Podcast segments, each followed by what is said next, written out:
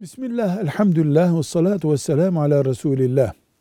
Zarurat-ı diniye ne demektir?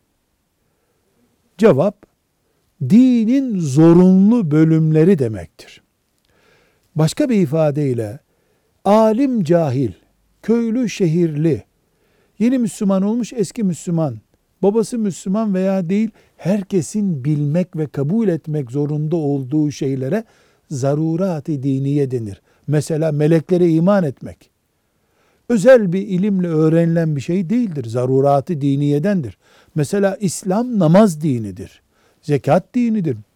Hac dinidir. İslam anne ve babaya itaati emreden bir dindir.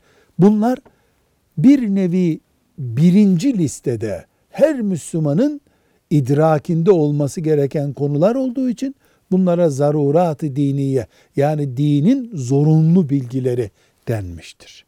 Velhamdülillahi Rabbil Alemin.